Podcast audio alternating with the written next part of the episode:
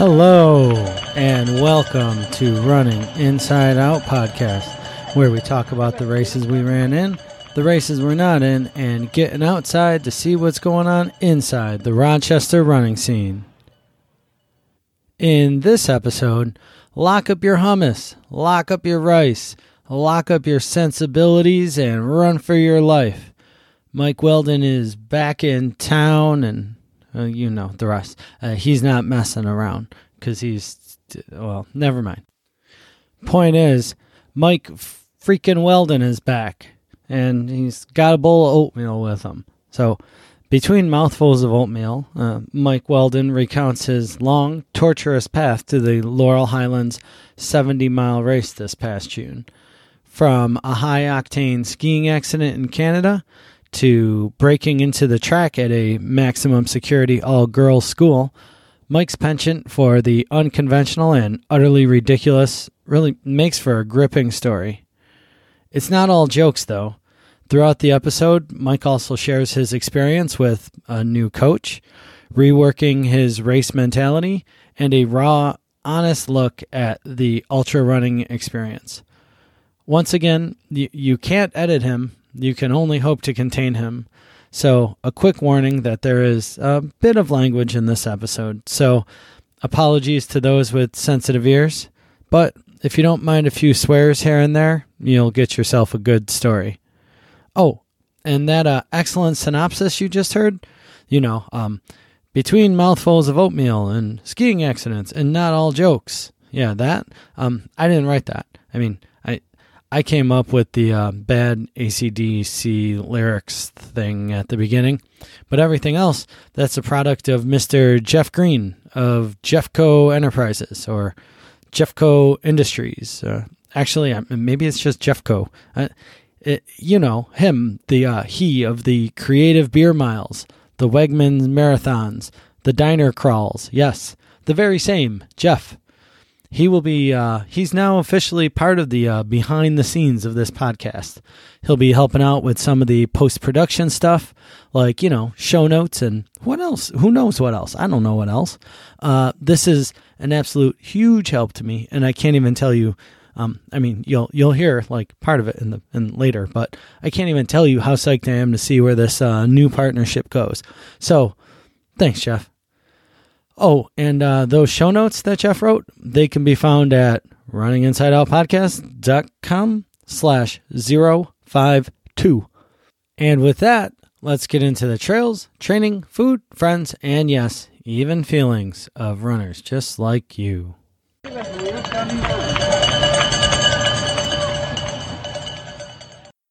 Did you run today?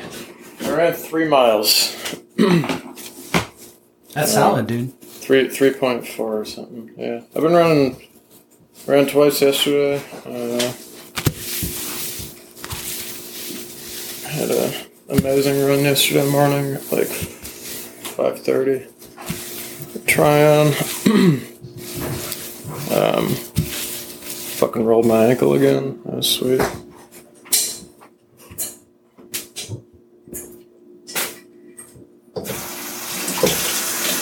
That's the thing. Yeah, I had one really bad one during uh, Laurel that I think was maybe like the the worst one I've ever had, or well, no, before Oil Creek was, but it was similar. it was like mile sixteen, and I ran.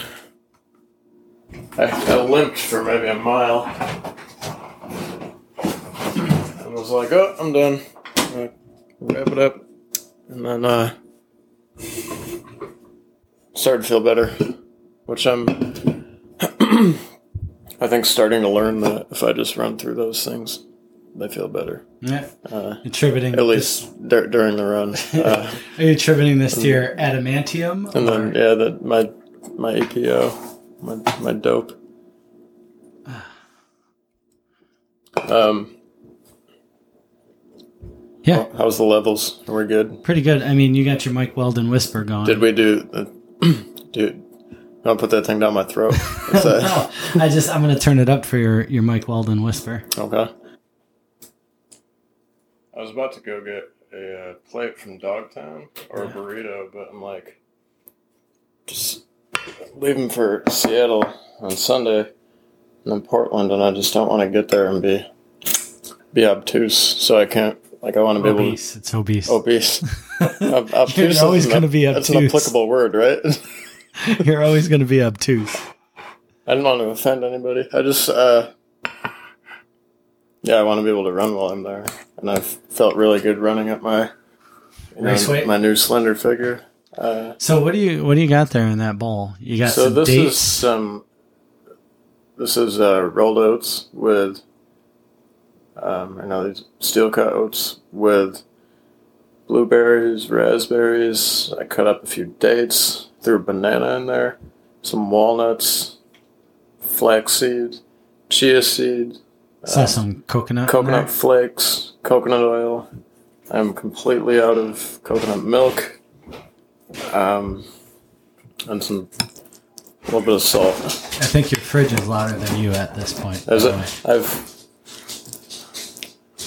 We could uh, we could move into the other room or out into the street. Don't. There's two girls having a party in a kiddie pool down at the end of the road. You can go hang out with them. No, it's just it's the motor, dude. It's keeping your Can't be like that all the time. I had a fridge from 1974 until that until I got this one, and it never hummed. Maybe you got a little. Whisper quiet. Maybe you got like a plastic thing on there. Guys, Sears didn't rip me off. Hold on, let's get a bite of this. That's what I need to do now that it's 100 degrees out. Is eat Touch me. piping hot bowl of oatmeal. Dinner. So, how do you want to start? What do you want to do? I think we should talk about training up to it because I think you did some different stuff this time, and I think that'd be, yeah, you know, I'll talk about hiring a coach. yeah. I think hiring a coach is some of my some of my best runs came after I hired a coach. Some of my worst runs came after I stopped having a coach. Yeah, so I, um, I got into Laurel because you guys did, and then I, I uh, Wait, so you you were already going to get into Well, I was gonna go because we had talked about it, and I Mm-hmm. kind of I don't know if I want I wanted a, a a golden ticket, but ironically, like it never occurred to me between signing up and finishing the race really that I was getting a ticket right a lottery or not a ticket, golden ticket, a lotto ticket, yeah, fucking golden ticket. Well, yeah, I got some work to do for that. Uh, so yeah, like I that pops into my head periodically. Um. Well, because you had a ticket for Burning River. I had a ticket, and then I Burning River. obviously didn't get in. And then I lost my ticket from not finishing Oil Creek. Right. So 20, 2015, you had a ticket for Burning River. 2016, you meant to get more tickets. Yeah. And Had a, had an ankle thing. At I'd Burn- adopted like a Boston approach. Like, I don't want to do your stupid race anyways. So I was like, whatever. And then the Laurel thing started kicking around because I, I don't really know how badly I want to run 100 miles unless it's Western States. I, I always done like, oh, I want to do that. And right? I, I remembered that at like mile 60 of Laurel being like, this is a really good reminder of why I don't want to go run a 100 miler. Um, but yeah, so everybody was like, "Oh, we're doing Laurel," and I had to. I missed sending in my application and before it filled up because I was pumping some funds into a charity for like Christmas for inner city kids. Uh, go figure. So I emailed Rick Freeman and was like, "Hey, buddy, Right. I missed the the registration because I was doing this." And he's like, "Oh, cool, you're in." And I was like, "Oh, cool, thanks. Here's take my money." Um, Here's 175 bucks. yeah. Uh, and I was like, man, last year really sucked for running. I ran Twisted Branch in the time it takes slow people to run like 100 Yeah. miles. I don't know about that. And then But I, uh, I think I, I started showing up to races more, more drunk than I did sober, um, pretty frequently. And I was like, I'm just gonna like have some accountability. I'm gonna find someone that will, you know, lay things out for me and have an expectation. and I'm going to pay them for it so that you know I feel like hey, if I don't do this, I'm throwing my money away. Yeah. So I found a a really good friend of mine and, and Natalie's uh, Dick, Dick Vincent. He's a longtime coach, um, lives in the Catskills. Uh, we visit his place quite a bit. He's done Laurel a couple times. He finished third there in '96. Um, yeah, just pump that thing closer to me and project my voice over the appliances in my kitchen. You're fine. Um, People have grown to appreciate the I know, right? ambience in these Mumble turn. recordings. You gotta turn their car stereo up all the way. They appreciate the oatmeal. I'll blow a fucking speaker out because I'm chewing. um, yeah, and Dick was like, you know, fuck yeah, let's do it. So we started January 1st. Uh, I stayed there on, on New Year's Eve. We woke up, went and did this really sweet hike, uh, finished. We, we stopped on like a ledge overlooking a valley somewhere in, in the cat near his house near Palenville and uh, watched fireworks in like three different towns. It was sweet. Next day where you know he he's all about driving around while people run. So he'd like drop me off at a hill. I'd run up it. Um, he'd pick me up at the top and drive me to the next one which is really unique because it's kind of cool doing a hill hill workout and not having to run back down No downhills. No downhills. That's great. Um, and then did a lot of like uh, faster work to get out of like right out of the gate. Had to get some of the rust off. I was, I think I was hitting intervals at like five, you know, mile or uh, kilometer um, intervals at like five, five thirty five, five forty pace, and uh, starting to feel pretty good through January. Um, So when you started with him, did did you go through the whole like, what are your goals? What do you plan on doing? Yeah, we're like And- Laurel's Laurel's the goal. Uh, Syracuse half was like the first race of the season that mattered, uh, and then Breakneck um, was a, a good race between that and Laurel to like kind of get back into trail mode. so how did he work? Did he give you daily plans, weekly plans? Well, it was weekly. Uh, we'd do a week at a time. Sometimes he'd like throw out a couple weeks at a time. It was really pretty, you know, the the way that I live my life, which is like here's this kind of Just do it, to live my know. life day to if this doesn't work, let's find something else to do. Uh, Yeah. so yeah, so January went really well, and Natalie was like, Natalie's really into to ski mountaineering, uh, skiing in general, and she's like, "Oh, you should try this. This will be a good time." So borrowed Tim Howland's uh, backcountry setup. Did went up Hunter in the Catskills, came down it, uh, survived, fell a couple times. I, um, you know, I lived through it all. February 2nd, we went up to Tremblant for the, uh, you know, the Thompson family ski trip. It's like, yeah, I can do this, whatever. Borrowed some, some downhill skis, like proper downhill skis from her brothers, who's like six three, so they were a little bit long. Um, I was like a prodigy. It was awesome. Uh, killing it. First day, just, you know, crushing the hardest slopes there.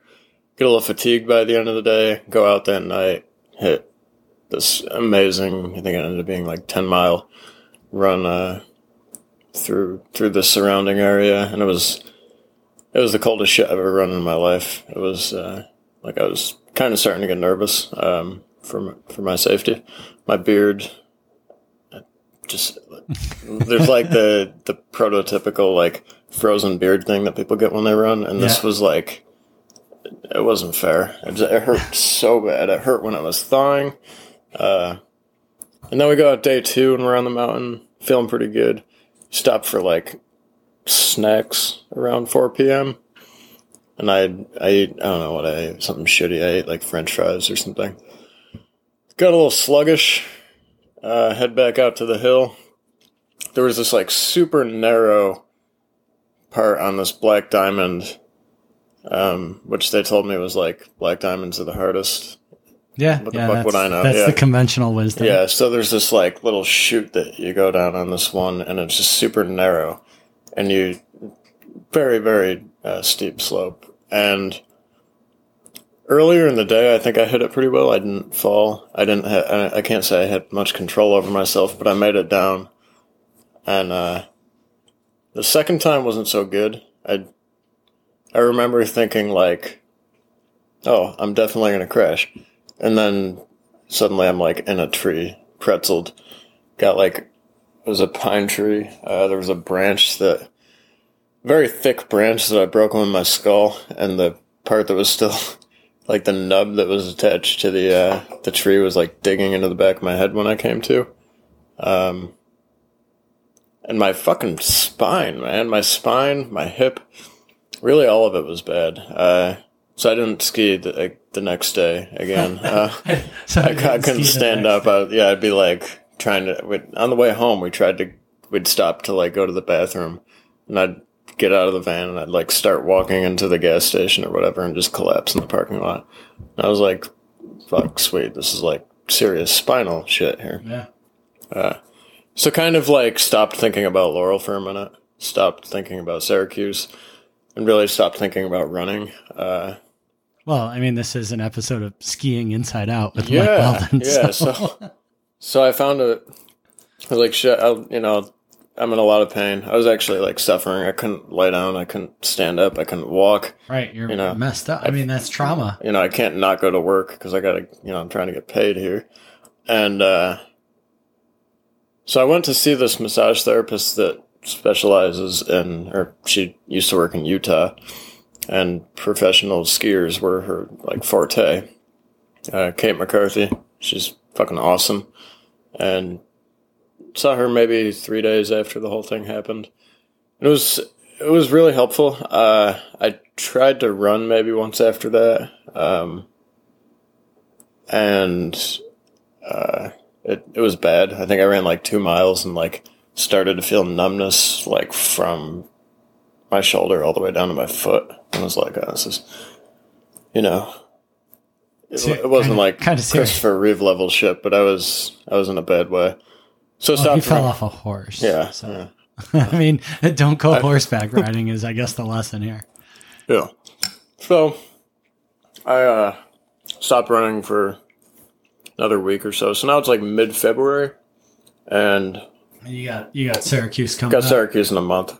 Um so I'm like, you know, don't even worry about Syracuse. I don't give a shit. My objective had been to to PR around like a 118, Yeah. um, and I, I'm, you know, I'm pretty sure I could have done that had I trained, been able to train for it. Uh, but yeah, running was hadn't been going well. I started being able to run again like three weeks later, and then so it was like two days after I was like comfortably able to run again.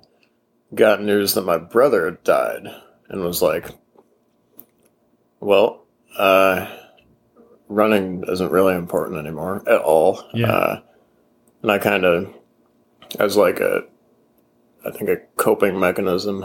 Um, went to the Adirondacks. There was like a MPF party going on, a, a weekend getaway. I was like, I got to get get out of Rochester, and you know, I I live in the house that he built, and it's Mhm. it was super fucking hard to be around here, and uh, so I went up to the decks, and Jan Wilford were staying at his house, and he's like, "Oh shit, what size do you wear?" And I was like, 10 and a half. He's like, "Perfect, you can borrow my race setup. We're going up Whiteface tomorrow," and I was like, "Perfect." Uh, what could go wrong? Um, so we get up Whiteface. I felt I felt pretty strong going up it, all things considered. And then when you come down it, you like turn around. We went in a little like building at the top, and you know, cooled off, warmed up, whatever. Uh, changed some layers around. It was super cloudy, and uh, they're like, "Oh yeah," so we we come out and then we just drop down that thing to the left, and uh, and I was like, I can't even see down it. There's I can't see ten feet in front of my face. And Natalie was like, "Fuck yeah," and just like dropped She's off, gone. disappeared, like literally like into the cloud, just disappeared. Jan was like, "Well, I got to get home to uh, get because we're going to the snowshoe thing." And he's like, I'm gonna, I want to get some things done before I go to that. So he drops off. Then Natalie's brother had a snowboard, and uh, he was like, "Yeah, this is really scary." And he goes, and I was like, I think traumatized from Tremblant. So I like I mentally could not make myself turn to the left, which makes it really hard to do anything. Uh, so I'd like start going backwards when I would get to the the right side of the slope, and uh, picked up a little too much speed and tried to turn real hard. Uh, super icy day. Long story short, uh, the tip of the ski got stuck in the snow, and I did like a full uh, revolution around my knee, like it inside out. It was, and I was like, cool. Everything just tore. Uh, there's And a, you're laying in the top of Whiteface right Mountain. alone in a cloud. uh, pretty much, I sat there for a minute, and then I like kind of sat on my skis or on his skis, and just kind of like, you know, uh, made my way down. Uh, took a long time. Was very painful. Um, I was really worried about it. My knee swelled up quite a bit, but it was, you know, with all the shit that had gone on, I was like, you know, I don't really care about anything. Uh, the next morning, they're like, uh, we're going up Cascade. I think it was Cascade.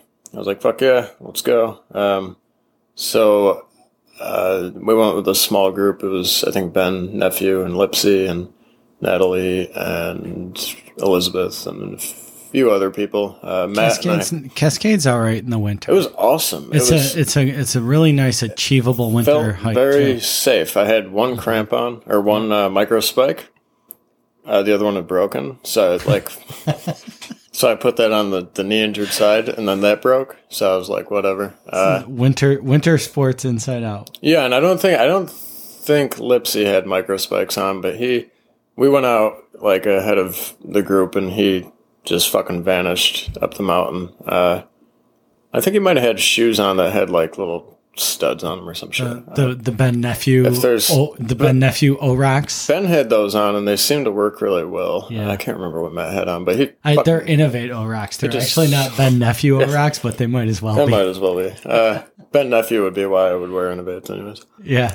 Um, yeah, so Matt goes up, I follow, I get up, we start coming down, and uh, I just bombed it, dude. It was so like great to, you know. I at the time I was like, I don't give a shit if I like do a face plant into a rock and just die. So You had snow up there though at that point. it was right? amazing. Yeah, the snow was Cascade like is my favorite. most runnable snow I've ever Yep. been on. I love Uh, Cascade for that. so yeah, we'd like take that downhill really hard. Felt really good. Uh, I got home and it was like I don't know, it was like some rust had come off or something. Like you, you like, fixed everything by just breaking yourself and not caring. reckless. Yeah, I got him. I did fall once, and when I got up, the micro spike that I had on, it like came off my foot and it got stuck in my hair. I, I was gonna say something had to. I know. Yeah, and I was like running, and I was like, "Man, that feels heavy." And I like pull, it, and it was like, like really wedged in there pretty good. And uh, I was like, "Dude, this thing's yeah, I- whatever, fuck." Um, so yeah, the, like once I got back, I was like, "Shit," I you know I kind of want to run again. I didn't do anything crazy. Uh, Syracuse showed up very quickly.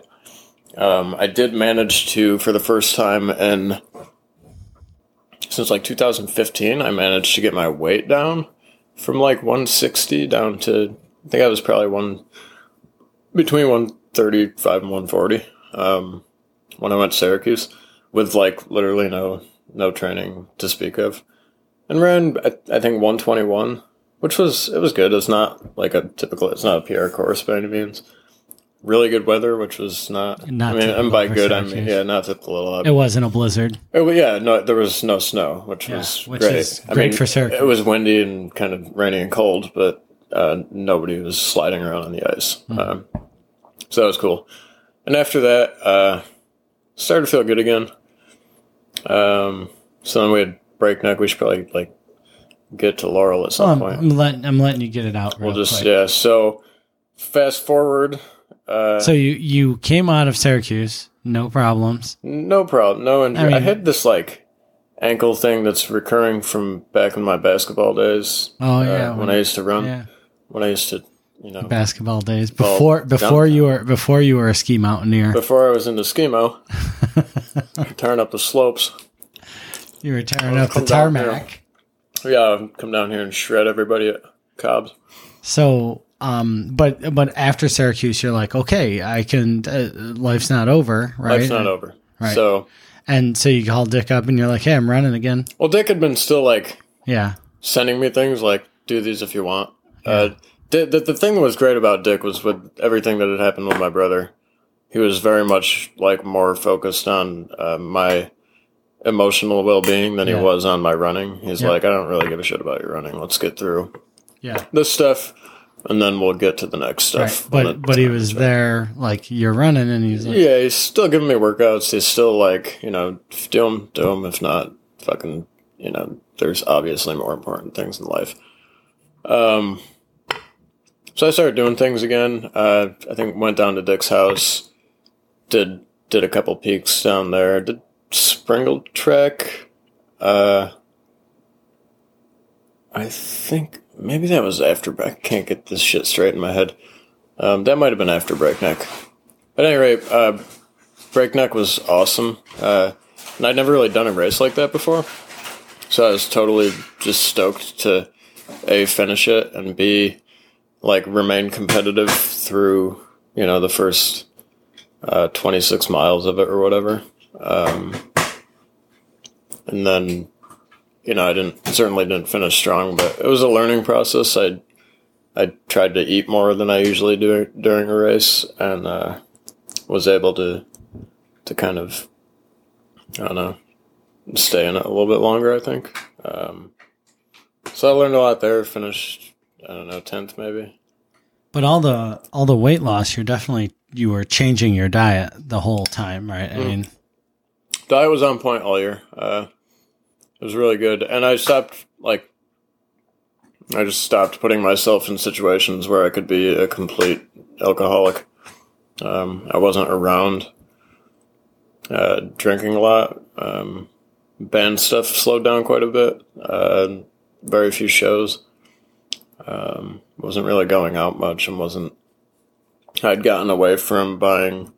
I used to get out of work and like I'd buy a six pack, drink one, go do my run, come home and drink the other five, and then maybe go buy another one and drink one and pass out, and then like, yeah, that was a couple of years of my life, um, and got away from that, and uh, you know, dropped 20, 20 pounds, a little more, uh, and you changed to eating oatmeal and fruit for dinner. instead of beer.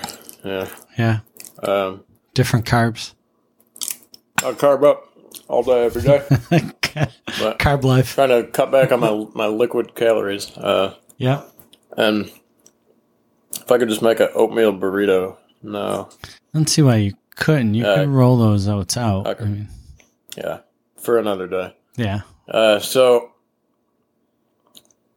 um, So breakneck, you you again, you like you. That's running mountains. That's, yeah, it was it was pretty cool. That was like the first time I'd ever had to like scramble up anything or climb yeah, any rocks. and there's in the- ledges, and there's like you know, It was fun, yeah. Um, and I, you know, I held on for dear life. There was an aid station where people were like one. Of, I think the second to last aid station. Someone was like, you know, six miles to the next aid station.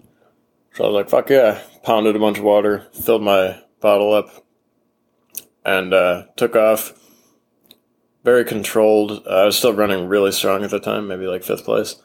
Um, and uh, as mile six approached, I was like, cool, aid's coming up, down to my water. So I got to mile seven, and I think mile eight, and there still wasn't an aid station. And by then, I'm like, I'm like standing still on the trail. Like, it was, I don't even remember if it was hot out. I was just uh, in a bad way. But that happened to everybody in the race, so I can't be like, you know, oh, this happened to me, and I, you know, I got smoked by three people late, five people late in the game, but because we were all like everybody out there dealt with that, and that was, um, you know, really tough. Uh, I think I rolled into the last aid station, and Dick was actually volunteering at it, and there was like a tray of peanut butter and jelly sandwiches, and I think I, I swallowed like a bunch of them whole, uh, and as though they were like pills of some sort. And he was just looking at me funny. And then I I drank some Coke, which I don't typically do. Yeah, but that's I not just, your Yeah, not, not my not thing at all. gig. So I just started drinking. Like you know, I love trying new things in the middle of a race. Well, you know what? Sometimes, but but what do we tell people when they roll into an aid station? Like, look and do what your body tells you, right? Yeah. Eat what looks good because your body knows. Yeah, my So- body was telling me to stop running. Yeah. So I was like, I'm gonna. So instead, you're like, I'm gonna, I'm gonna bang you back with this coke. Oh, okay. Uh, ran it in. Good finish. Good good after party. Like everything Ian does is Yeah, is Ian Golden knows how class, to man. knows how to throw an after party. yeah he's the best. Uh, and then after that it was what was that April mid April. So then I think Springle Track was after that. Um, Mike Sudi's race down the Catskills, which is fucking awesome too. Uh, he just pretty much hands you a piece of paper and he's like, "These are your directions." Figure it out. Start when you want. We're all trying to finish it this time. And uh, oh, cool. Gambit came. Gambit, that, that was his first, like, I think it was 21 miles. Um, That's so- a big call for you. It's a big haul for a nine year old dog. He was, uh, he took it like a G. He was really, uh, he was with us the whole time. Um, I'm not entirely sure he'd want to do it again, but, you know. Uh, but yeah, that was sweet. That was, um, had another ankle tweaker in there. I guess I can, you can just assume that, like, every time I go and run, Uh, you know, and there's I a mean, rock or a root somewhere, I'm gonna fuck my ankle up. Yeah, I mean, but like you said, you just run right through that. That's right. You got, you just gotta run it off. Have you ever even been on trails before? It's like, yeah. yeah. Um, so, yeah, and then a month to May. Well, so May. so um, let's let's shift the spotlight to Laurel, but still, I mean, so April and May, you're you're in your last two training blocks. So what kind of things does Dick have you doing leading up your last two training blocks when you're like, hey, I want to run top ten, sub fourteen in a seventy mile race? What what does he have you doing? long runs were typically a mixture of running and hiking. Uh, it'd be like, like the, the longest thing I did was I actually snuck the Thom B 52K in there Yep. without telling Dick. Oh, And then I told Dick, and he's like, "So, didn't really know you were going to do that." And I was Should like, uh, "Thought I mentioned it at some point." yeah. I must I must have whatever. I my schedule I mean, there's five a- hours. I was slow as shit that day, so it took me about five hours. But Thom B's not. I mean, there's that big climb at the start of the loop, yeah, there's a big climb, and, but it's uh, not a rugged trail, and and even you probably can't get lost on that. I mean, there's two turns that you could go. that's the wrong. most well marked course I've ever Yeah. in my life. It was easier than Laurel, and Laurel was like yeah, straight fucking. There's line. only that turn before you come down to the loop Yeah, because it's such a pretty track that goes away from the race course that you could you could just run on that. But yeah, I mean, it's an it's a nice little loop and. It, it's not too rugged, so I think that was that's probably okay. Yeah. And I, uh, I showed up, and I was like, "Well, I'm not." You know, Dick had said like, "This long stuff, don't do it hard." Mm-hmm. But it's Yeah, hard for me to show up to a race and just kind of beg. Well, and so Thom B's in Ithaca, and it's 13, 26, or 52K. yes. Know, Uh, so what is it? Three, four loops. I think four yeah, loops. four loops.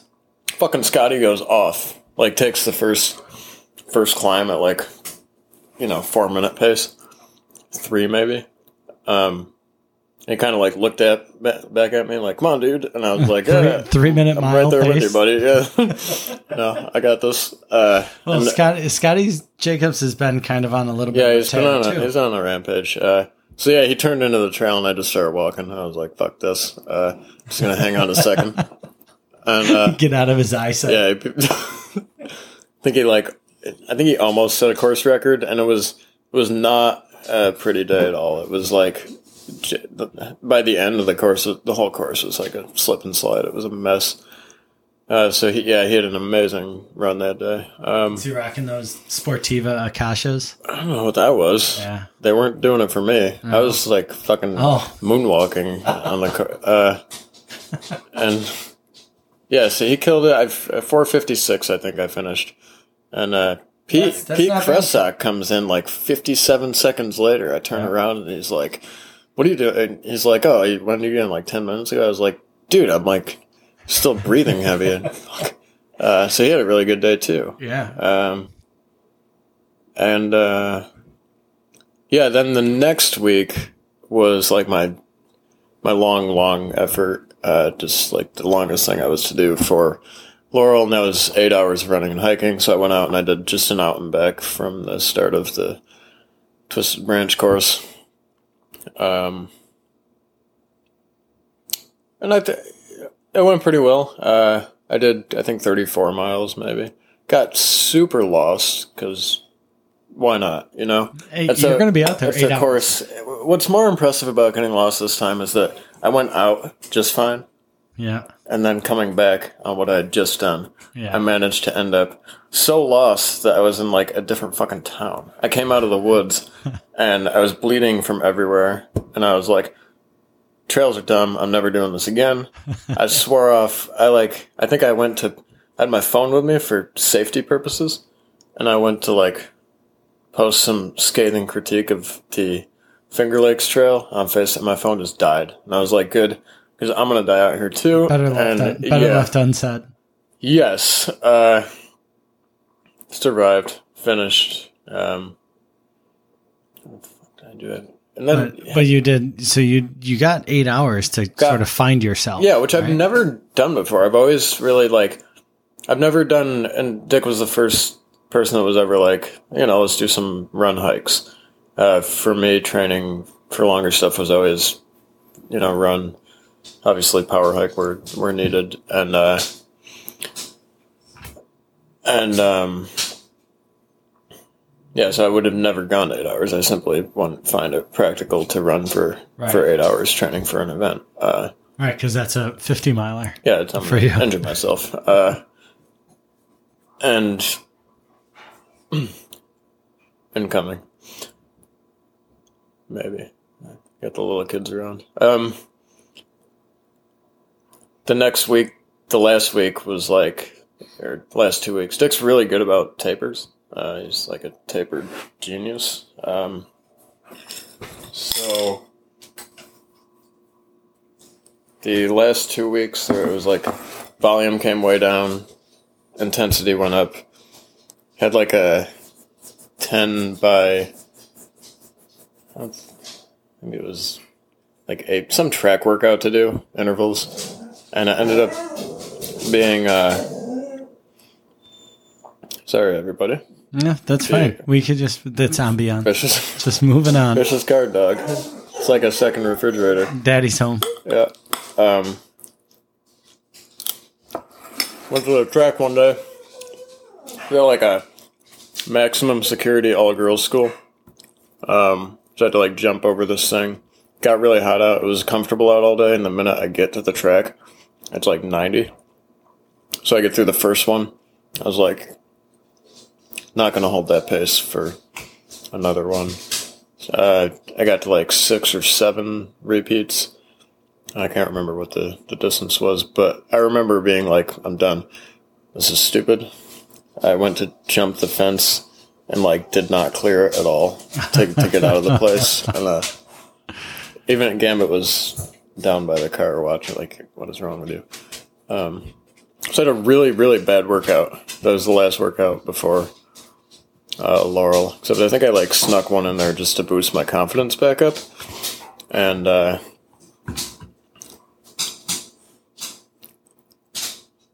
I don't remember what that was, but at any rate, it was like you know when you're going to run seventy miles. I heard someone wheeled the Laurel course, and it's actually seventy-two miles. Uh, But they have mile markers every they have mile mile. markers every mile, um, and I. Th- Dick had said that he thinks the last mile is short, and I agree with that after running it. But I think other miles are like longer than a mile. Problem is, you start the race, and the first five miles, I think you get your GPS does not like it at all. So it starts, it stops like, Well, like you start like down in a, a valley. yeah. right? So GPS data that I've found for the wa- for the for the race matches what my watch spit out, which was like sixty seven, I think. Uh, so it's like the average for what I've been seeing with like eleven k of climbing, which is it's not bad. That's like I just thought of it as like That's like Twisted Branch. yeah, I thought of it as like all the climb and breakneck stretched out over two and a third of the Yeah. distance. or all the climb in Twisted Branch, just five more miles. five more miles to kind of flatten it out. Yeah. So it was nice, and uh, yeah. So when it, where is it going? Uh, yeah, when you're like blowing a workout right before doing an, an ultra like that, I don't think it's anything to to really stress about. It's like Yeah. you know who gives a shit if you don't. But hit- but if you've listened to any of your previous podcasts, yeah, um, or any time that you've ever talked about a race, this to me is easily the most serious and structured you've ever taken. oh yeah, training. yeah. I mean, typically and ultras. and not only that, but it's like the most accepting you've been of Yeah. training. I mean, I'm way more into other people's running than I am my own. I just like I like to run and I like to sign up for races and I like Yeah. to. uh I've learned it's a lot easier to drop out of a race Yeah, if you're like, eh, whatever. I like, don't- trained well. I haven't trained well. Uh, but I did like going to Laurel. I was like, I really don't want to like sink into that mentality of, oh, I'll just drop, um, and that's fine. I'll just do something else later, and uh, which was why like I met with Dick and I was like, you know, you've done this. What did you do? Let me see your splits. Dick's time was like thirteen forty six or something. His goal had been go under fourteen. That was kind of where my goal was at. That's what Jamie's goal had been. All right, and Jamie had run thirteen thirty seven. Thirteen thirty-seven and change. Yeah, just like I, I didn't want to position myself to be emotionally okay with dropping out of a race. Uh, so Dick had been, you know, when we talked about strategy and all that, he's like, just take it out super easy. Like typically, this race is not one right out of the gate. Don't worry about Yeah, that. there's ten miles of climbing to start. Yeah, he's like, just really, you know, don't sweat it. Just conservative until pacer pickup at 46 and then start racing. Uh, Yeah, I was like, fair enough. I've never tried to do anything like that. I was just go out and run what I can when I can and like visualize the pace that I can maintain until the end and stick with it. And I was like, I'm going to drop that back a little bit. I let probably 25 or 30 people go out in front of me, knowing that it was going to bottleneck in a half mile when you hit the trailhead. And it ended up working out really well. I, uh, I did all the climbs in the beginning without pushing myself at all. There was no exertion, and I didn't see any instance in which exerting at those points had paid off for anybody ultimately. Like everybody that did go out hard in the beginning, I ended up passing. Uh, oftentimes after they had dropped out of the race, like 10 miles into it. Um, so it, it was the first time I'd done anything smart, I think, in a race. Uh, and that, you know, it paid off. Um, but I think also because of that, I never, like throughout the entire length of the race, maybe up until like mile 68. I had never even had any inclination like, hey, I don't like this. Yeah, anymore. you were never like redlining. I was never, yeah, I never redlined. I never, um, I started running hard a couple times when I realized that I had moved. I'd been like shuffling between third and fourth with this dude for a little while. I started to push a little bit, but I never like really let myself get out of control. Um, and it it paid off. I uh, I was physically very comfortable up until the end. Um, so I, I learned a lot uh, in that regard. Well, I mean that that goes to what you used to always tell me: start start slow and then start slower.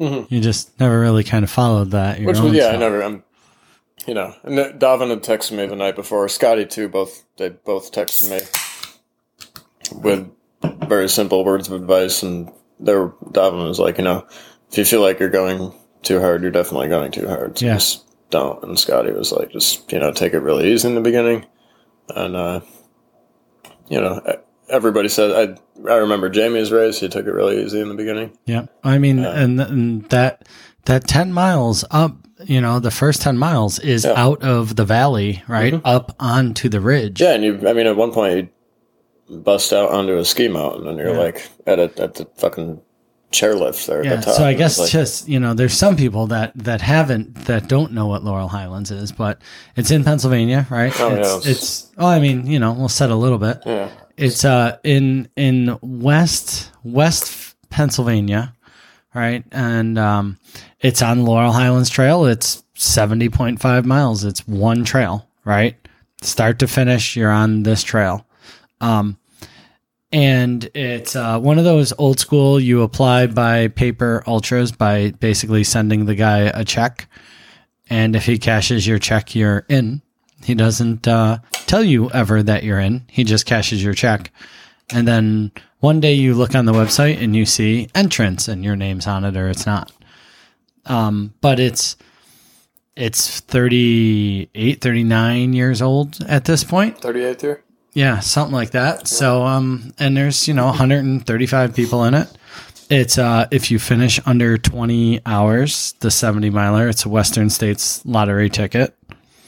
The cutoff's 22, I think. I think it's something like that. Yeah, 22. So, um, but yeah, lots of lots of people have uh, run it or are now looking to run it because it is one of the few Western States lottery tickets in the East.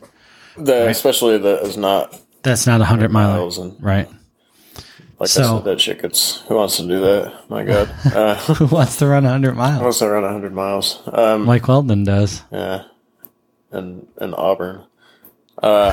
Squat. Squaw. it finishes in Auburn, right? Yep, Yeah, yep. Okay. You know, get something right there. Yep. so, um, and it was June 10th this year, right? It was June 10th. June 10th. Yeah. Uh, and yeah, it was it was weird. I because I paced uh, Jamie there before. I kind of had a recollection of how it all went. We stayed in the same hotel. We're in the room right below the room that Jamie and I had stayed in. Nice. Oh, was sweet. Yeah. So it was like Portents. yeah. I thought back to like you know when I was taking a shit and eating my oatmeal in the morning. I was like the guy right above me. You know, might as well be me. Two years ago, He, he taking a probably shit, is. eating He his probably breakfast on the actually is you because Yeah. it's so close to the start line. Exactly, and then yeah, so and then you walk, yeah, you walk out the door, you cross the street, go to the start. Took another shit at the start because got a little, little antsy. Dude, the double dumper is a Yeah, success. it was good. If And you neither take the double my- dumper before an ultra, that's that's It money. was like two like mediocre dumps. uh, Uh, boo. so you're left feeling like I don't know, that could have gone better. Is there a third? Is there? Yeah. You keep talking. What are you doing? Where What? where'd you run off to? Yeah, grab a beer. Jesus Christ! Did I make you nervous? No, the, you just disappeared into the ether. I'm right in front of you. Um, You're gonna make me fucking have to edit so much out of this thing. You just talk. oatmeal. Uh, but yeah, so two dumps. And then, like, thought a third one was coming. Um, I never really did. I felt for the first couple hours, I was like, man, I could really shit right now, but people start passing you. I didn't want to get into that. So I just held it, and then it went away for like two days. I don't think I took. I don't think I crept till like Wednesday this week. Uh, but yeah, and there's a, the prayer. They do the prayer at the start. I'd, I'd kind of forgotten about that. Um, and it was a lot of like etiquette questions, just looking around, like, you know, when I'm at a race and they do the national anthem, I'm like, what's appropriate? What do I, do? you know, I'm not a very patriotic guy. I'm not a very religious man. Just here to have fun, and uh, yeah, they they seem similar. I left I left my hat on like at DC, um, the DC marathon. They do that, and everybody Yeah. took their hats off, and Yeah. I was like, yeah, Um, um, yeah, during the pr- you know the prayers, a few minutes they talk about God getting people from the start to the finish. I was like, wouldn't he have better things to do than that? Uh, who knows? Anyways, so the race, the guy's just like, I like the start. The guy's like, go, and people go. There's no like, you know, grandiose. Nobody fires a gun. You know, I'm a big fan of that. Um, so we go, and you can talk about the the field for it was a pretty pretty stacked field, pretty competitive. Uh, Brad Popple was there. He won Can Lake last year. Um, stood out like a sore thumb. He had a crop top on, short, dressed like Jim Walmsley. So I was like, That's the- standing that's behind the him. rage I was like, this guy's just got a target on his back now. That's the ultra rage. Yeah, the crop top. Uh, and then Derek Schultz won the race twice. Had the course record for has the course record for the seventy seven mile event. Uh, I think he won it in like twelve eighteen or something, which is a really good time at that race. Uh, Doug Stevens was running. He's won it a few times. Uh, he's run like low 12s and taken fifth. Uh, and then, you know, just a couple other studs. The guy that I can't, uh, Michael Hames, who ended up winning, he was fifth or sixth. Or, no, he was like maybe maybe 10th the year that Jamie did it. Uh, mm. Much slower time. And that's what you learn about this race is the times are all over the place. Uh, yeah. It's crazy. There's no consistency. And it's a, for as fast as the course should be, and maybe because of how runnable a lot of it is, there's just a lot of mistakes to be made. We look at the times, like Rizeki, I think, has maybe the second fastest time on it, and it's like an 1140 or something. Wow. Uh, but the course record is 20 years old. It's fucking 1043. Uh, yeah. Courtney Campbell. Dude's still got the course record at Mohican. It's just like he put these down way back in the day, and, right. and they're still there. And I don't, after doing it, I just don't see how a sub 11 time there is possible. But he did it, and it's it's gnarly. Um, but yeah, so there's not a whole lot of people that have gone there and done sub 12. Uh, mm-hmm.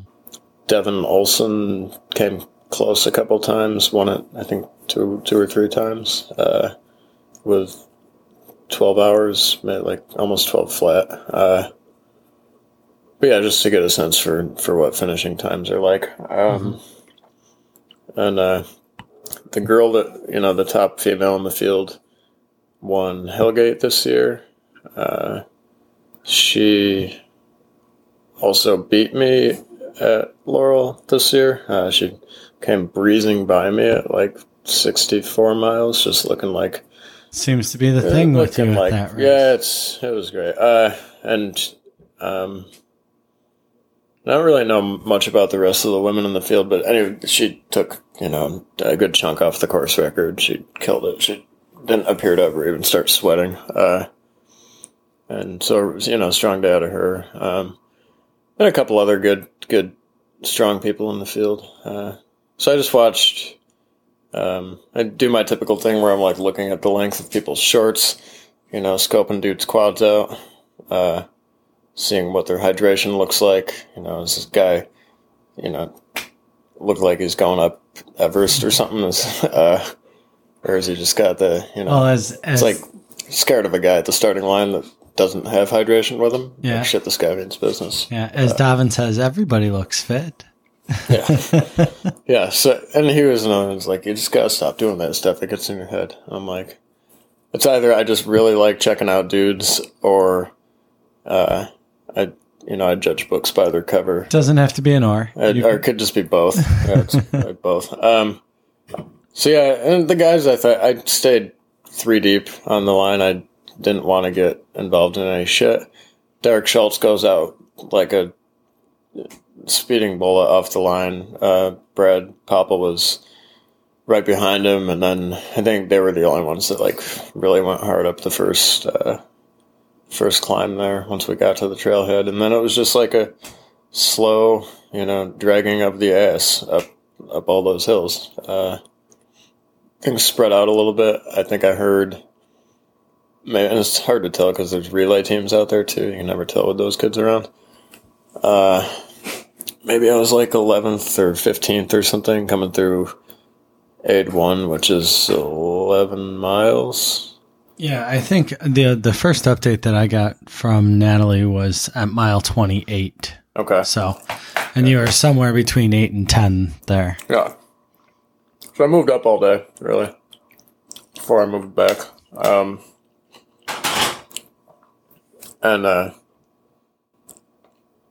so how did you take that climb? Did you take that climb at hiking pace, or did you take that like it's like a the old man shuffle? Yeah, I hiked where it was. I mean, there's parts of it where you're if you're hiking, you're going faster. Yeah. So I hiked those. Um, I chatted a lot. I don't typically do that, but I there was a lot of like yeah. There's so much about this that's not Weldon. Cool dudes around. Uh, there was a guy that smoked me at Twisted Branch. This guy Ivan. Um, he was there, and we chatted about Twisted Branch. Uh, he's doing the Vermont 100 this year. Talked about that for a while. Talked to some some like masters level guys that could have been in their 90s. Uh, chatted about chatted about running and you know, let them go ahead of me for a bit. Just got that that shuffle going. Um, you know, real slow grind. The downhills were a lot of fun in that that beginning section. Switchbacks, uh, pretty sweet. Like PA switchbacks, a lot of rocks, a lot of roots. Um, footing, my footing was like on point all day until until later when I was getting fatigued. Uh, no, you know, no missteps, no anything. Um, trying to.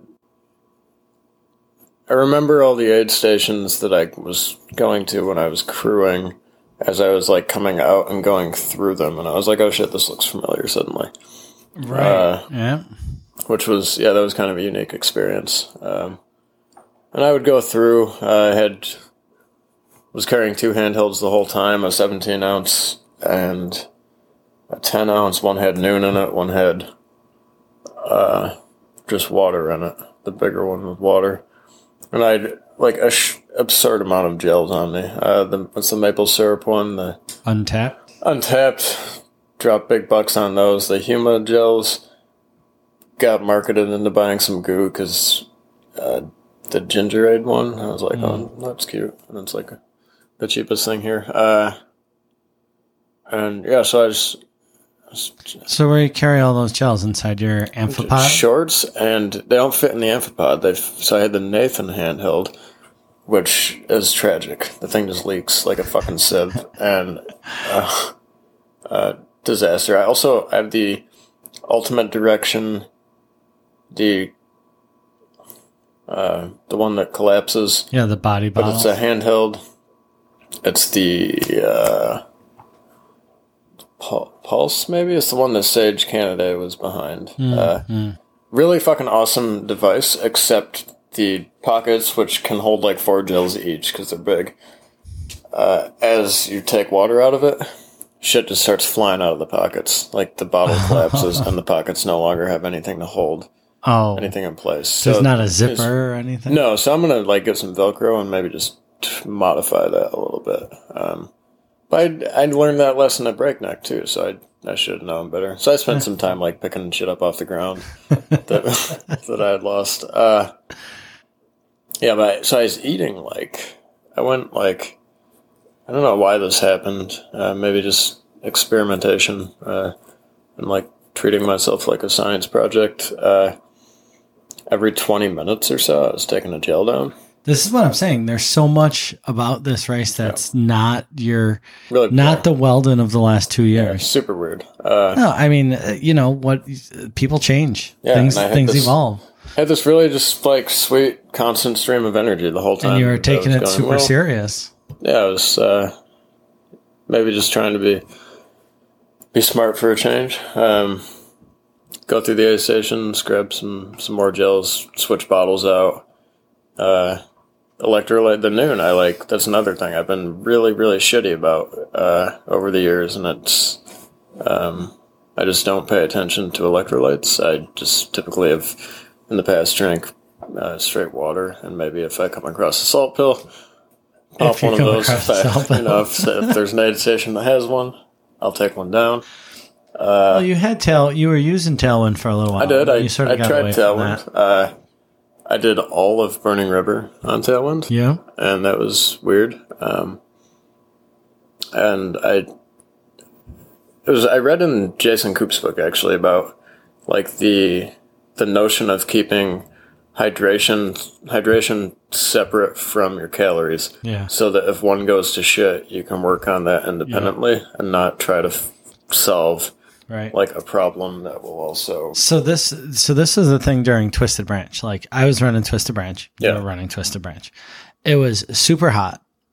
I like around mile 18 stopped mile 20 stopped being able to eat. Every time I try to eat anything, I would start dry heaving. And I was like, great, I can't eat. I've always conditioned myself to say, you got to eat during an ultra. You got to eat. You got to eat. Um, but I was taking double doses, double dose of tailwind in my, in my pack. And so I was getting enough calories, but every time I try to eat, I start dry heaving and I was freaking out like, great, I can't eat, blah, blah, blah. I talked to you after the race, after you sat at Bud Valley for an hour And at the end of the race, you're like, yeah, I couldn't eat anything, but I just doubled down on tailwind and just kept running. And I'm like, well, wait a minute, I did the same thing, only I didn't keep running. Yeah. Yeah. And I was so hung up on I couldn't eat, but that idea that if one went to hell, you still have the other one. Yeah. Yeah. But I only I kept I started running that race because of you. After I dropped out, I, dro- I committed to dropping because everybody else did too. I was like, "This is fucking fine." Everybody Yeah. dropped. I'm done. Yeah. And then you're like, "Man, Man, someone's got to finish this." you can't drop. Someone got to get back out there and do this shit. And I well, well, I think fixed it there initially. Uh, I too had stopped being able to consume solid food, and I was going to do that whole race pretty much on solid food and water. Yeah. uh, and I ignored electrolytes like an asshole. And I think when your hydration goes to shit in the middle of a race, it, if you can fix it at all, it takes a long time. Yeah. Uh, once you get so deep, you can't, can't come Yeah, like when you start getting cold and it's like 80 degrees Yeah. out and you're not sweating. So, yeah. So, I, I mean, sitting at that aid station for an hour and like committing to not getting back up and running. Uh, I sat there with Jeff Macbeth and I, would- I think I went through an entire vial of Nuun tablets with like a couple ginger beers. Uh, and I, you know, that's ultimate. It was a tragic, tragic race for me, but I finished it, and I think it was, But, but it was it's only tragic in what the expectations you went Yeah. in with, yeah, not exactly how you came out of it. exactly. So, um, But the the point was you ate the whole time at um, Laurel, and you didn't have one or the other go to hell. You both you kept both of them yeah, up. I was, I kept all, you know, electrolytes, water, and food in check all day up until like my first like Weldon moment of the day. Uh, I'd caught up to Derek Schultz, and we were chatting and running and having a good time, and uh, things. Things are going. I'm feeling good because I'm with like the wait. course record holder feeling pretty awesome. Uh, and I, I don't know, he was like three feet in front of me, and I tripped over a fucking root. No, I I was in front of him because he saw it, and it was probably funny as shit to watch. But like total face plant. Uh, and while I was doing that, because I still am stupid and carry, oh my packets. dude, while I'm carrying the water bottles that have like the squeeze tops, like so you squeeze it and shit shoots out of it. So I land on the ground and like 15 ounces of water just fired off into the dirt. And this was way before the next aid station. And I was like, damn, dude, okay, cool. So really got to make the most of this one ounce of water that I have left.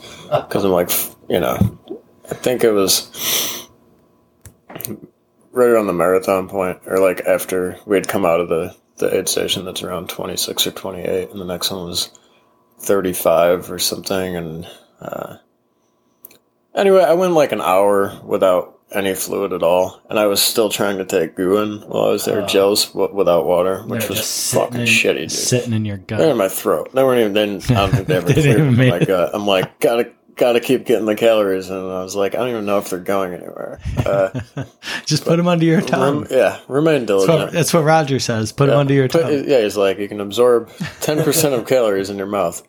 So I was like, cool, at least I'm getting that. It's probably 20% in the throat. uh, so I'm, I'm trying. I'm like, I got to hang on to this. The strategy's been working real well all day. Um, years later, when I got to the aid station and got, got water again, I think like I had kind of gone beyond the limitation of not damaging myself like I, I got it was up 87 degrees by then. It was fucking hot out, dude. It was so hot, and then it wasn't humid later in the day, but in the beginning of the race, it was like it was in 15. It was not hot, but it was so humid that the minute you even like think about running, You just you start sweating. Yeah, people were even like commenting. They're like, "Dude, there's like you're like leaking water," and I was like, "No, it's just like." I, I don't know. It was flying off my shorts. It was my really skin, my skin is man. crying. Yeah, I've never like, I don't think I've ever sweated like that in my life. Uh, but anyway, it still got hot out, and I went way too long without water uh, after the marathon mark. It was comfortable. I think I, you know, I had marathon distance maybe in four twenty, um, uh, maybe a little bit quicker, maybe a little bit slower. All right. Um,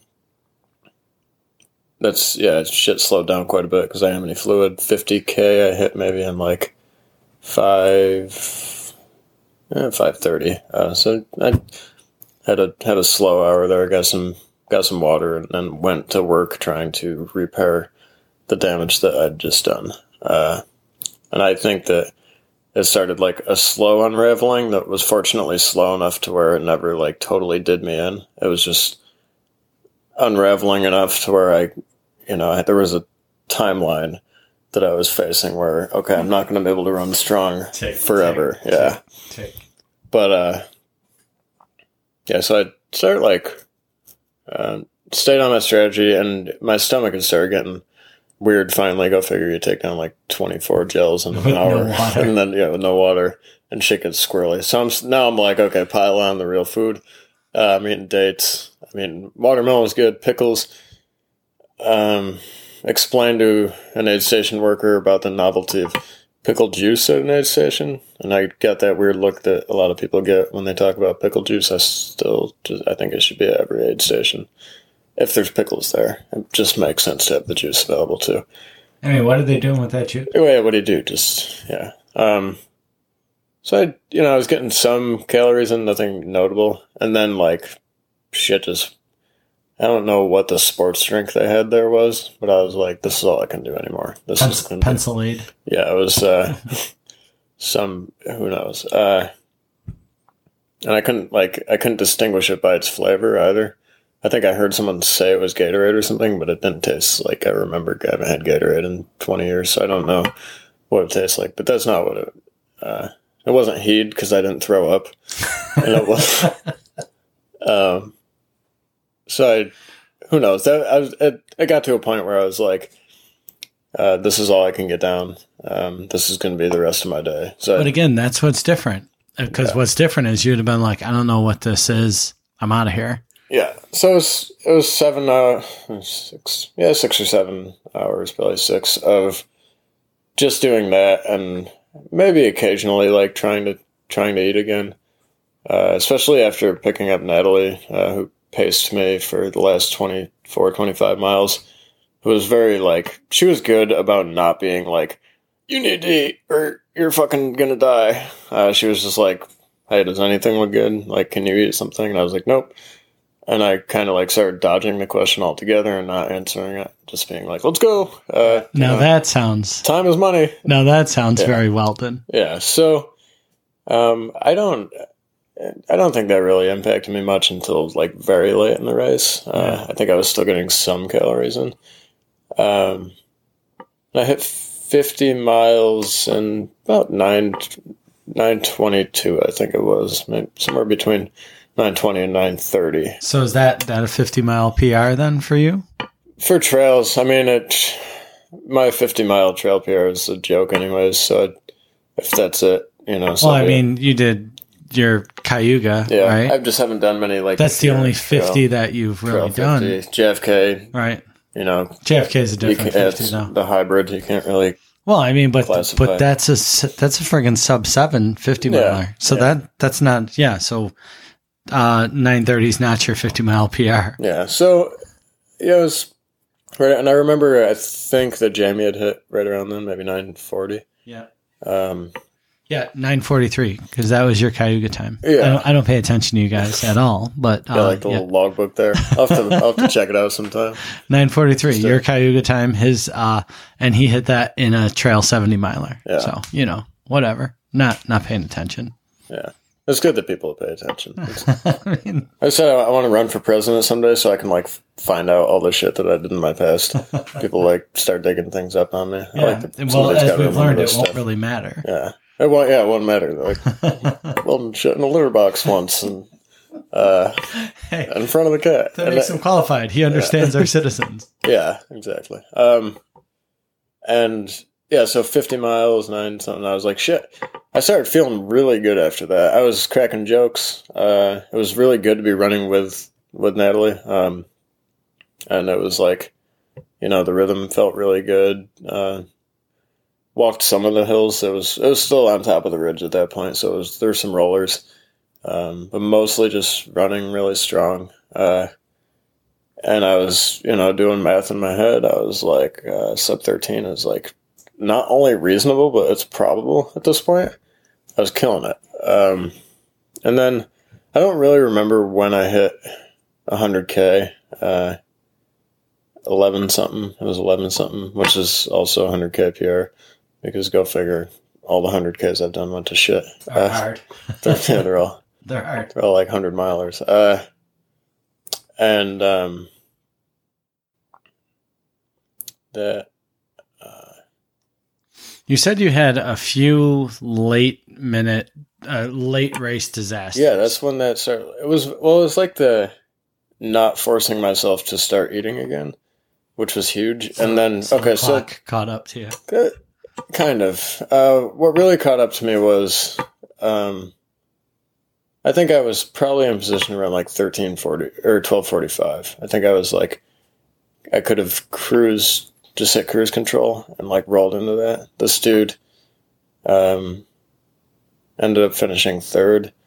He came up behind me, and uh, he was like, "Hey, mind if I tag along?" And I was like, "Yeah, kind of." Like, Yeah, I'm in yeah, a vibe uh, right like, now. Yeah, I'm like got my groove right on. But Natalie's like, yeah, awesome company. And I was, because I wasn't talking, I was like, I can't talk right now. I can't open my fucking mouth. Uh, So just kind of, she was you just chatting kind of sat in your dreadlocks and you dragged them. yeah, and then the uh, he, he ended up being like a much smarter runner than me. He's Yeah. a little bit of that wisdom. Uh, I tried this move, which people have done to me a million times. Tried to sweep the leg.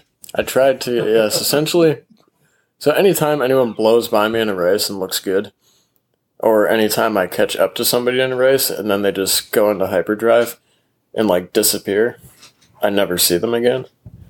Um, so I was like, and I like give up hope immediately. I'm like, oh shit, that guy's still strong. I was like, I'm just gonna drop the hammer right now and just bury this guy and uh, hope for the best. And I just full speed ahead. This was like finishing kick shit.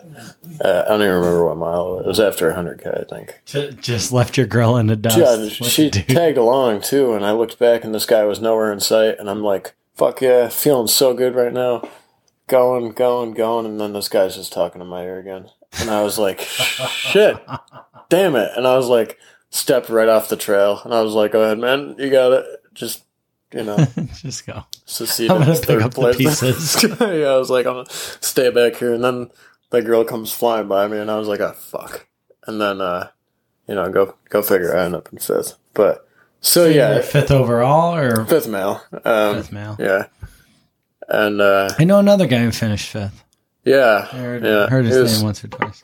Yeah, he texted me on Monday to be like, uh, the results show a girl in front of you. And then a subsequent text that was like, that's okay. She looked really good going by me at Hellgate at mile 50 on the climbs. Yeah. like, "Yeah, well, what what you could have told him is the results show that I finished three minutes faster. than you. Yeah, which he didn't, I don't think he remembered how fast he had done it. Yeah. Uh, So you it. both finished in fifth place, Yeah. and you thirteen thirty four and 1337. And our splits I mean, I just spoiled the end. I guess. Yeah, my splits whatever. are like are not on Laurel's website. Yeah. Almost every year they have the splits there. Yeah. His are Maybe it's just not there yet. could just not be yet. But I think our, our splits were pretty much identical. I mean, think. so so that's the other thing. Like we were talking um the week before you went, and we were like 14 hours, and we were like 13 to 14 hours. We're like 11:30s, and you're like, yeah, I I could do about 11:30s Yeah. for 70 miles, and I'm like, yeah, you can. And that's Yeah. what you went out and did. yeah, and it was like I don't know. I'm I'm sure a ton of those were like eight minute miles, and a Yeah, ton of them were like. I think I put down like a 16 late just Yeah. walking, but I was comfortable at the time. I was like, it was you know in the Well, woods. that, that's what ultras are, though. Yeah. Um, and ultras, as I've often thought, uh, like, you know, you can, you can run 50 miles and never really hit that like transcendent point of like suffering. Uh, and it feels less like an ultra. I think it feels more like just a really good, good day on the trails. I think like the definitive ultra to me is when you start like you're going into like a death response. Your body is like, you're dying. Yeah. Uh, like your brain gets inflamed. Yeah, what are you going to do about yeah. it? Yeah, and I got there. Laurel was late, uh, 60, So I'd been, in my head, I remembered the descent to the finish being like three, four, five miles. Right. It's not. It's just a lot steeper than Yeah. than the climb. You in the said beginning. hey, You said uh, it was some of the some of the scariest downhill you've ever done, yeah, and you only had 25 miles on your legs. yeah, it was. And it is pretty pretty terrifying. Uh, but um, there goes my Yeah, train so- of thought. So Natalie's just showed up, and Weldon can't form sentences anymore. She looks so nice. though. Yeah, Weldon, Yeah. Weldon officially can't form sentences, folks.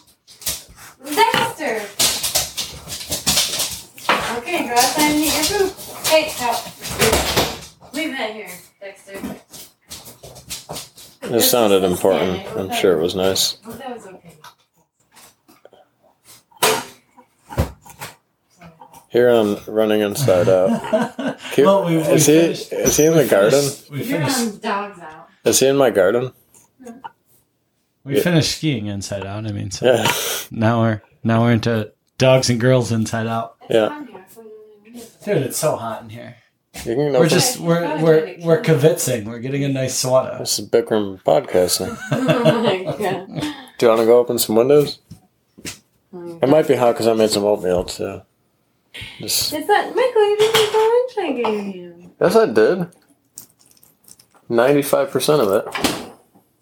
Chris, how come you didn't eat the lunch? Dude, that is mom. This mom's a nice lady. I know. Sue. Oh, well. If I was his mom, he certainly wouldn't be drinking first. This looks great. You hear that? Thompson's wasted. There it goes.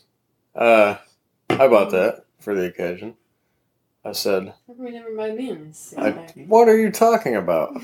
I buy you a nice six pack all the time. Except every time I open a beer, I get a dirty look." I'm officially trying to decide if I leave this in or take it out. Yeah, I'll have, to listen, I'll have to listen back to it and see if it's Pe- entertaining. people should know. This is Uh, the inside scoop on I'll- Natalie Weldon dating situation. I'll have to see if it's entertaining to anybody but me. Good luck to the future. well, it's fitting that she shows up right now because we were talking about the, The- last few months. The months. part where she race. finally started nagging you. Yeah, the part where you know uh, that guy caught me and I tried to drop him, and That's he just 11 miles. and then he just showed back up in my in my radar, and I was just like, "Go ahead, man, you got this."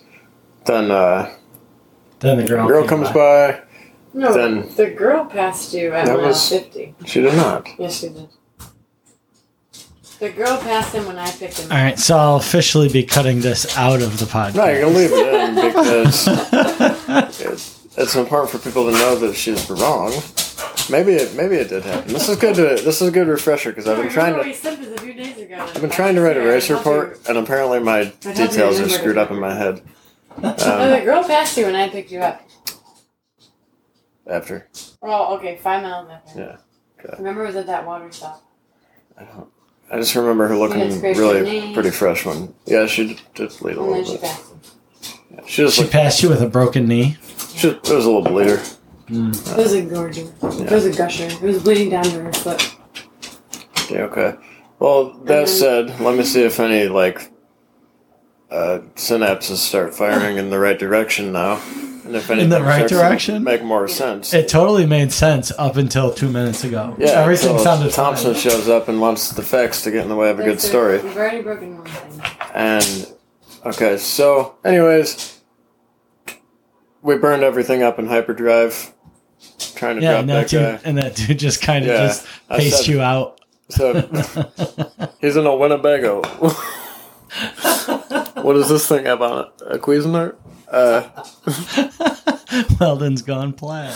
um, and then yeah, so things like really, really, really got super hard as I was like the there's that open road section I thought went really well. We The ran, death, we the, ran pretty cross well. the cross the highway saw- of death section. I Yeah, actually saw him there. we did. Yeah, so we get he was at the top there. That's right. Was Uh, it a red light or something? It's like two miles of of road, and you can see up the whole thing. Uh, and there's an aid station at the end of it. Um, and uh, ran that well. Ran you know more rollers.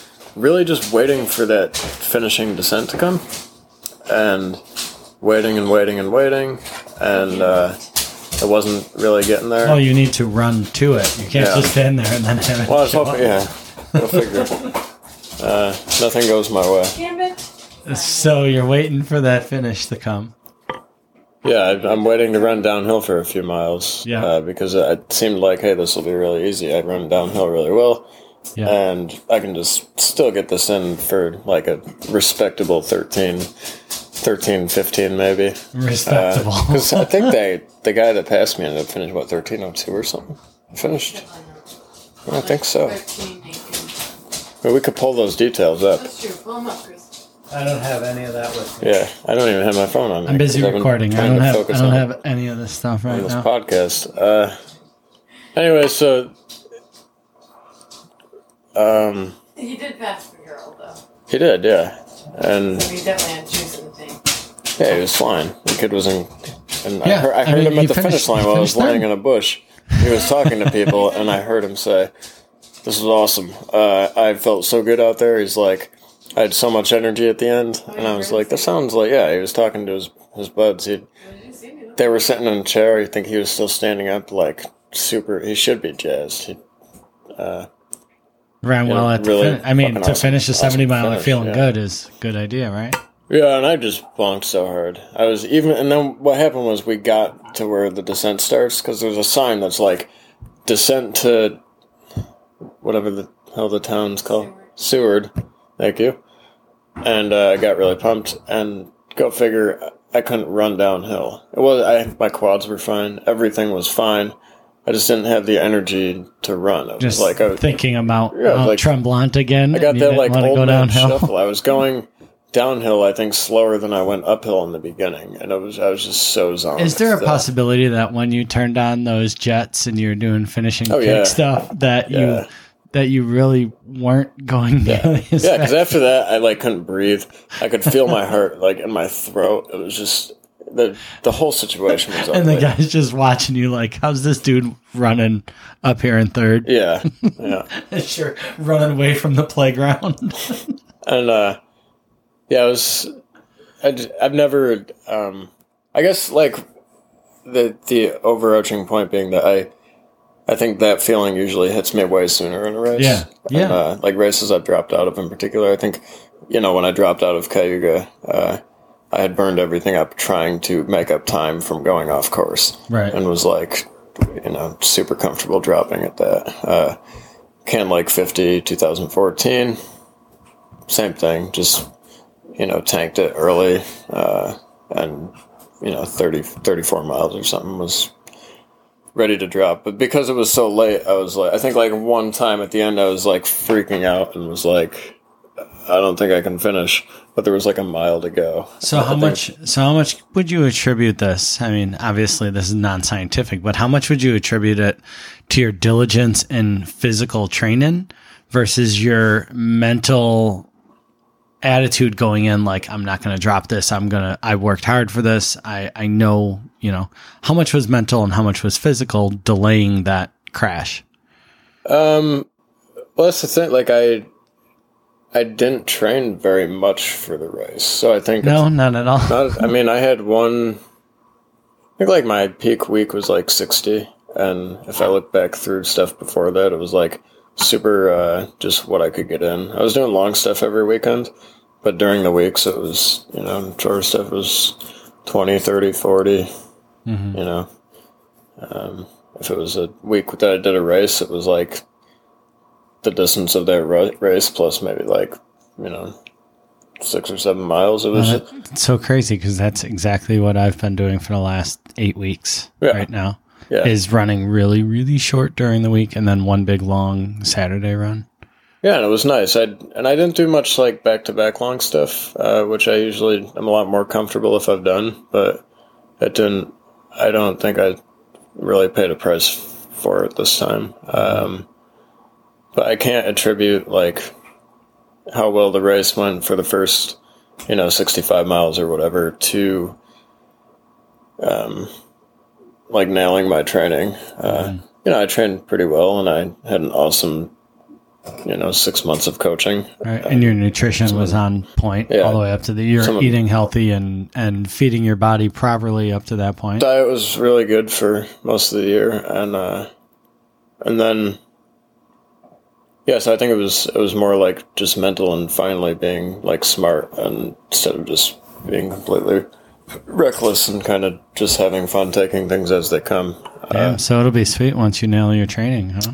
yeah and if i can figure out how to like fuel um Well, for, well i guess i guess it's more of like just mishaps not keep all the water in the bottle. yeah, if I, if I can like get through, you know, from aid station to aid station But- without losing all my shit, then- Yeah, because the same thing JFK, right? Same like thing, your water bottle, the cap busted. They had like to make you. shattered. They Yeah. had to make you coconut water bottle. yeah. But um, even in that race, you still ran great. A disaster happened, and you coped with it, Yeah. and had a great race. This, you know, I guess disaster didn't exactly happen, but things happened. Yeah, I mean, this it was. I thought it was.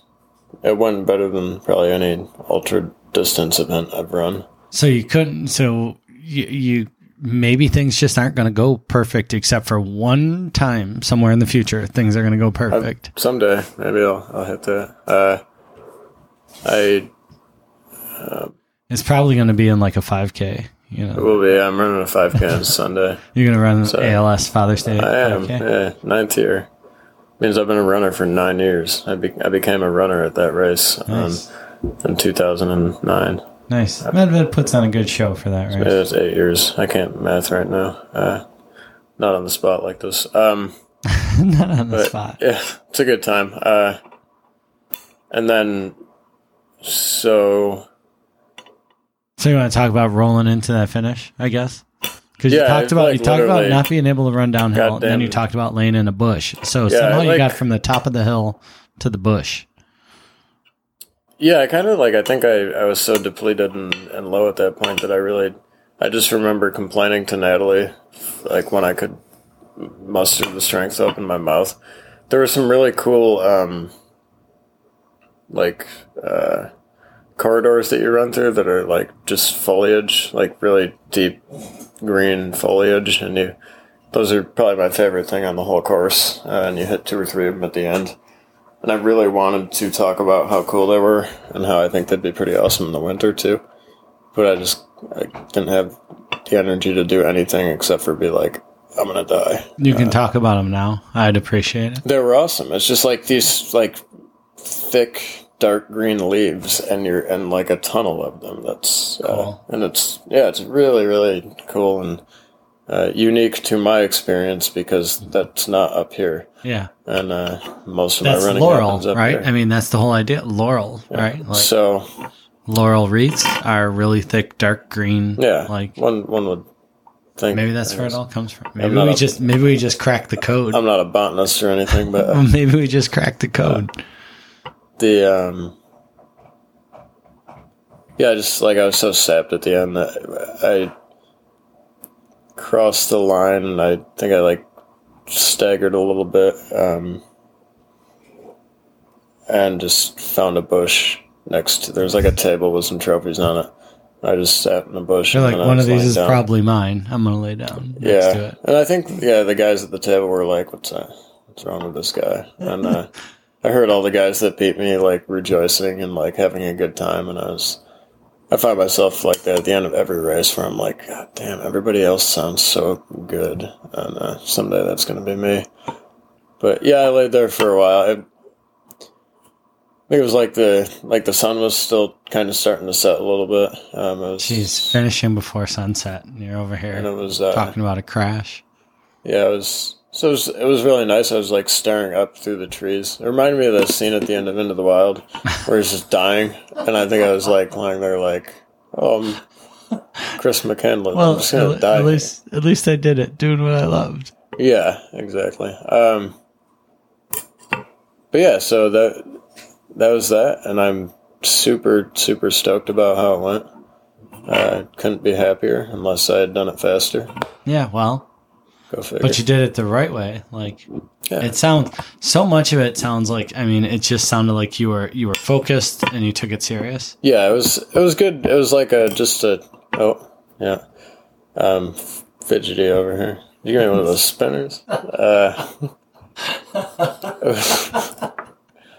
it was a good year of, of learning about myself as a runner, and uh, and I, you know, I'm really. There was a lot of things in life that went horribly wrong this year, and um, now things are really good, and uh, looking forward to uh, a couple, a couple more races this year, and kind of Ooh, see, this is even serious because it's like the, a couple more races, like yeah, so unnamed, unnamed races. yeah, SPF. Uh, Mintz is going back, so Mintz will be like fresh off Western at that point. Yeah, so I'm hoping to. totally take him Yeah, I'm gonna drop his ass. Uh, and then, which I'm not. He'd still he could beat me the day after Western. Um, and then uh, For such a big guy, like he looks like a big guy up top, but he's so speedy. Yeah, he's a powerful. Yeah, Yeah, he's, uh, he's speedy. Yeah, especially when he shaves his chest. Yeah, that's what I'm like saying. Big guy yeah, up top is the, sh- the Yeah. chest shaving part. Looks like fucking powder when he's. ah, oh man. oh man, uh, So okay, so SPF is going to be a thing. SPF, yeah, and um, actually, I guess my my main my primary focus in running right now is Jason Mintz going to Western States. Mm-hmm. Like that's the thing I'm most excited about. Yeah, in, in absolutely. life Nine right days, eight days. So excited. Um, and then SPF I'll worry about after Mm-hmm. he's done with with Western. Uh, and then escarpment I'm gonna do. Super excited about that. Mm. Whoa. Got a little course preview. Uh, from, Yeah, you've, from you got, Natalie you like got a little bit of an insight on escarpment. month huh? ago. Yeah, yeah. I don't know if anybody's put two and two together there. Yeah, old Dick, Dick Godamus, old Dicko. Um, and then the rut. We're going to Montana to do. You're gonna go to the rut. we're going to the rut. You're gonna run in the rut. I'm gonna run the rut. I'm gonna try. Wow, Mort's running the rut. Yeah. So we all registered, and um, it's. I'm excited about it. It's uh, at the very least, it's like preventing me from signing up for Twisted Branch, which is probably a really good thing. Um, so I'm happy for that. I don't know about that. I think you now having run the course and having like quote survived it. I think you could run it. I think you could feel better about running it. Yeah, what did Jamie do that year?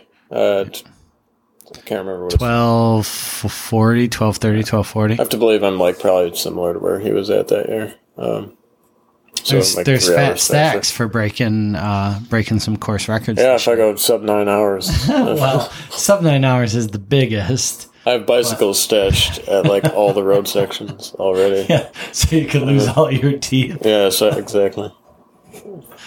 Uh, finish with my bike helmet on. So okay, so you're not gonna. So you're gonna run the rut. That's pretty excellent. Yeah, it'll be fun. That'll. I mean, seeing famous people is always fun. Uh, yeah, sure. I mean, or famous people seeing you is also fun. yeah, they'd be like, "That's that prominent alcoholic from the podcast." um, You, you think so highly of yourself. yeah, I'm just. I'm more like at the rut. I'm more excited because because Natalie is running in in terms of like the gender comparison of, of running. She's actually like super competitive in a race like that, whereas I'm not. Like I'll, you know, I could be the twelfth female over the line, but You can I'll probably. you can be a participant. Yeah, um, I will. Par- I'll get a participation award, Yeah. um, and uh, after the rut, I got to find like a. Oh yeah, um, Strong Hearts race team. We're doing the. Uh, we got an ultra team together for the Adirondack Ragnar Ooh. again. So we won it last year. The Open with the twelve person team. No, we just like shaved the six fastest people off that and just dumped them into a bucket. And I'm the slowest person on the team, I think. Um, but it's me, Klein, uh, Ellie, Mintz, Aaron Zell, and Scott Spitz, who was like a Yeah. sick, like That's a bunch of one. fasties. I mean, this dude just ran his first marathon in, in many, many years, and it was like a 237, 240 or something. It was ridiculous. Uh, That's a bunch of fasties. yeah, so we got some burners there. It'll be nice to like be the dead weight for once and just be there for comic relief. Yeah. But uh, I think I think we're gonna shoot for like 19 hours. I think that would be Yeah, pretty pretty sweet finish. Um, which is just gonna be more of you know managing sleep deprivation and Well, not at 19 hours. There's not going to be any sleep deprivation. that's what I'd like to. Yeah, I think it took the 12 person team was like 21 maybe. yeah, Um, and I think if if you stay more rhythmic and something like that, uh,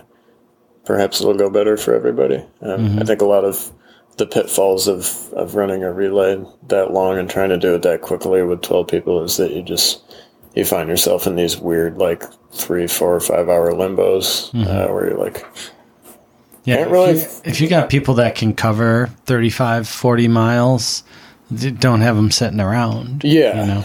yeah. So it- it'll be a really sweet experience, I think, um, and a really good, you know, 30, 32 or thirty-three mile training run. Mm-hmm. It'll be in the Adirondacks, so it's pretty awesome, anyways. Yeah, I mean, even if it's up 87, whatever. Yeah, if I could just manage the Reebok price tag now, Mhm. um, and uh, yeah, so that's that. And I want to find a, a birthday race. J- like JFK? JFK is isn't, that's like November though, right? Yeah. Yeah, I was- I mean, I was born in October. I I, know. I that- might. I think I might go do JFK again. Um, I'm seriously thinking about it. Uh, you always can't- got water gap. You could actually, like, not spot the field 30 minutes. yeah, I do want to do Water Gap. That's one of my favorite races. Um, another uh, Ian Golden. Stay home, stay home and run around circles around Mendon. I could. Yeah, I could do. and, um, I think I might do Can Lake. Fifth, Yeah, I mean, it's local. The thing about October is there's lots of races. and yeah, Karl Meltzer's doing Oil Creek. Uh, Yes. So I kind of want to like go and just watch. Um, You want to watch Mintz? Want to watch legendary. Mintz smoke Le- Karl Tango Meltzer? and Davin will probably run it too now. I'm thinking. Uh, so the three of them would be fun to watch. So I could theoretically, if I did like a six six fifty or something, I can like finish, eat, you know, put my feet up, and then drive down to Oil Creek and. You know, still see a good chunk of, the action. I really enjoyed being at Oil Creek last year. So Yeah, it was a good time. I enjoyed being there after I dropped too. I mean, other than the intergalactic planetary waving arm guys, but I can get over that. So, a fine day for sure. Um, Yeah. So this is the other part about it, man. You got a whole year planned out all of a sudden now, going from like, you know what, this whole running thing's not for me, to all of a sudden like, hey, I got this thing. You know, mm-hmm. That's I- kind of nice. Like, ebbs and flows, right? Strikes and gutters. ebbs and flows. Yeah. So this week's just like drinking a little more beer, eating food that I haven't been eating lately, and Carb life. kind of you know getting remembering what life was like back then and Well, and then enjoying that. And, and then pushing it right out of your brain and yeah, we're back going to work.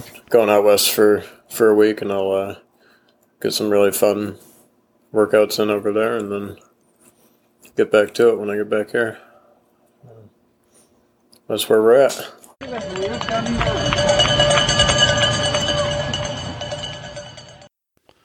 Well, I, I don't really have much to add to that conversation, except you should probably go listen to it again. Some of the most uh, valuable pieces of a conversation with Mike are, are right after he makes you start laughing. You get all giggly at some stupid joke, and then he drops raw truth right in behind it, and you're too busy laughing to really hear it. And he's he's testing you there, but uh, you know there's always something a little bit more with Mike. So go listen again. A man, 1334, 70.5 miles. Not too shabby, you know. And I, I can't wait to see what he does in the uh, giant slalom at Pyeongchang next year. Gonna be crazy. So, um, if you want to check out some of the things that we talked about, be sure to check out the show notes uh, for links to some of the topics. Uh, you can also find the links for our Strava run group and the Patreon page. That's uh, runninginsideoutpodcast.com slash 052. So, Patreon, I mentioned that. Um, thank you to all of this month's Patreon supporters. This episode was possible specifically because of their support. Like, honestly. They're, they're financial, but also moral support. The Patreons of this show are some of the most patient, supportive, and helpful and honest people that I know. They uh, call me out and keep me on the narrow when I start to wander, and they pull me out of the ditch when I fall down. They also allow me to hire high priced talent like uh, Jeffco. Man, that guy. Uh, seriously, though, I am considerably, considerably humbled by the generosity of this community. And um, we've had some new patrons join recently, so I'd like to give them a proper thank you. The uh, newest patrons are uh, Jen Lacey, Barbara McLeod, Laura Klein, Tim Raggets, and Derek Bacchus. And thanks to the previously established supporters Matt Bertrand, Chris Hobart, Ron Hirkins, TJ DePietro, Jamie Hobbs, Eric Egan, Mike Mertzak, Michael Vallone, Jeff Green, Pete Kresak, and uh, some rando. But rando, he's pretty awesome too. Uh, I am rejuvenated and reinvigorated to up the levels of this podcast thanks to them folks. So, uh, what's that mean? Well, it means, like any good runner, I'm setting an audacious goal one, to challenge myself, and two, to give patrons and listeners a little bit more. I will be reworking the Patreon site, and I have set a crazy goal of raising $300 a month. This is effectively just over triple the current Patreon support. Yeah, right? Triple. But this new goal will pay for the lease on the new office space that I have that will allow for much more dedicated podcasting. I'll be able to have regular recording schedule and a dedicated space that doesn't require working around the washer and the dryer in the next room, the shower overhead, or the kids crashing through the door. Um, I'll also be able to do some like behind the scenes footage of recording. My gear will always be set up. Um, and of course, I'll be able to invite patrons for the uh, semi annual office warming parties. But um, I can't do that without enhanced Patreon support. So if you look forward to this podcast each week and it inspires, educates, or entertains you regularly, consider becoming a Patreon supporter. I'll be adding all these new Patreon rewards, like a $10 level where you can get sweet, indestructible pint cups for your favorite beverages for after races, because you know our races are all going cupless these days on the trails, um, but also other interesting things. So check out the homepage, runninginsideoutpodcast.com, and click the Patreon banner. Please know that any amount of support is appreciated. Thank you. And if you want to chat about this episode with other listeners or just simply share your uh, life changing ultra running 70.5 mile skiing downhill stories, um, or maybe you want to just talk about getting a coach, you know, or what it means to uh, sort of reinvent your running, you know, you can chat about all those things on our Slack channel where we talk about all those things and many on the Jenny and how to plot and track your training. It's all those things. It's like social media, but no media. You can also drop a line on the Facebook page or shout at me at Twitter at Run Inside Out. So, if any of that sounds like a place, I'd say check out the Strava group. Or, um, but go to the website and uh, get yourself a Slack invite, and uh, then we'll see what happens from there. Thank you all for listening, subscribing, and telling your friends. Thanks for sharing your stories and getting out there to create more stories. Until next episode, be thankful for what you've been given, be proud of what you've achieved, and let go of what you've lost. See you out there.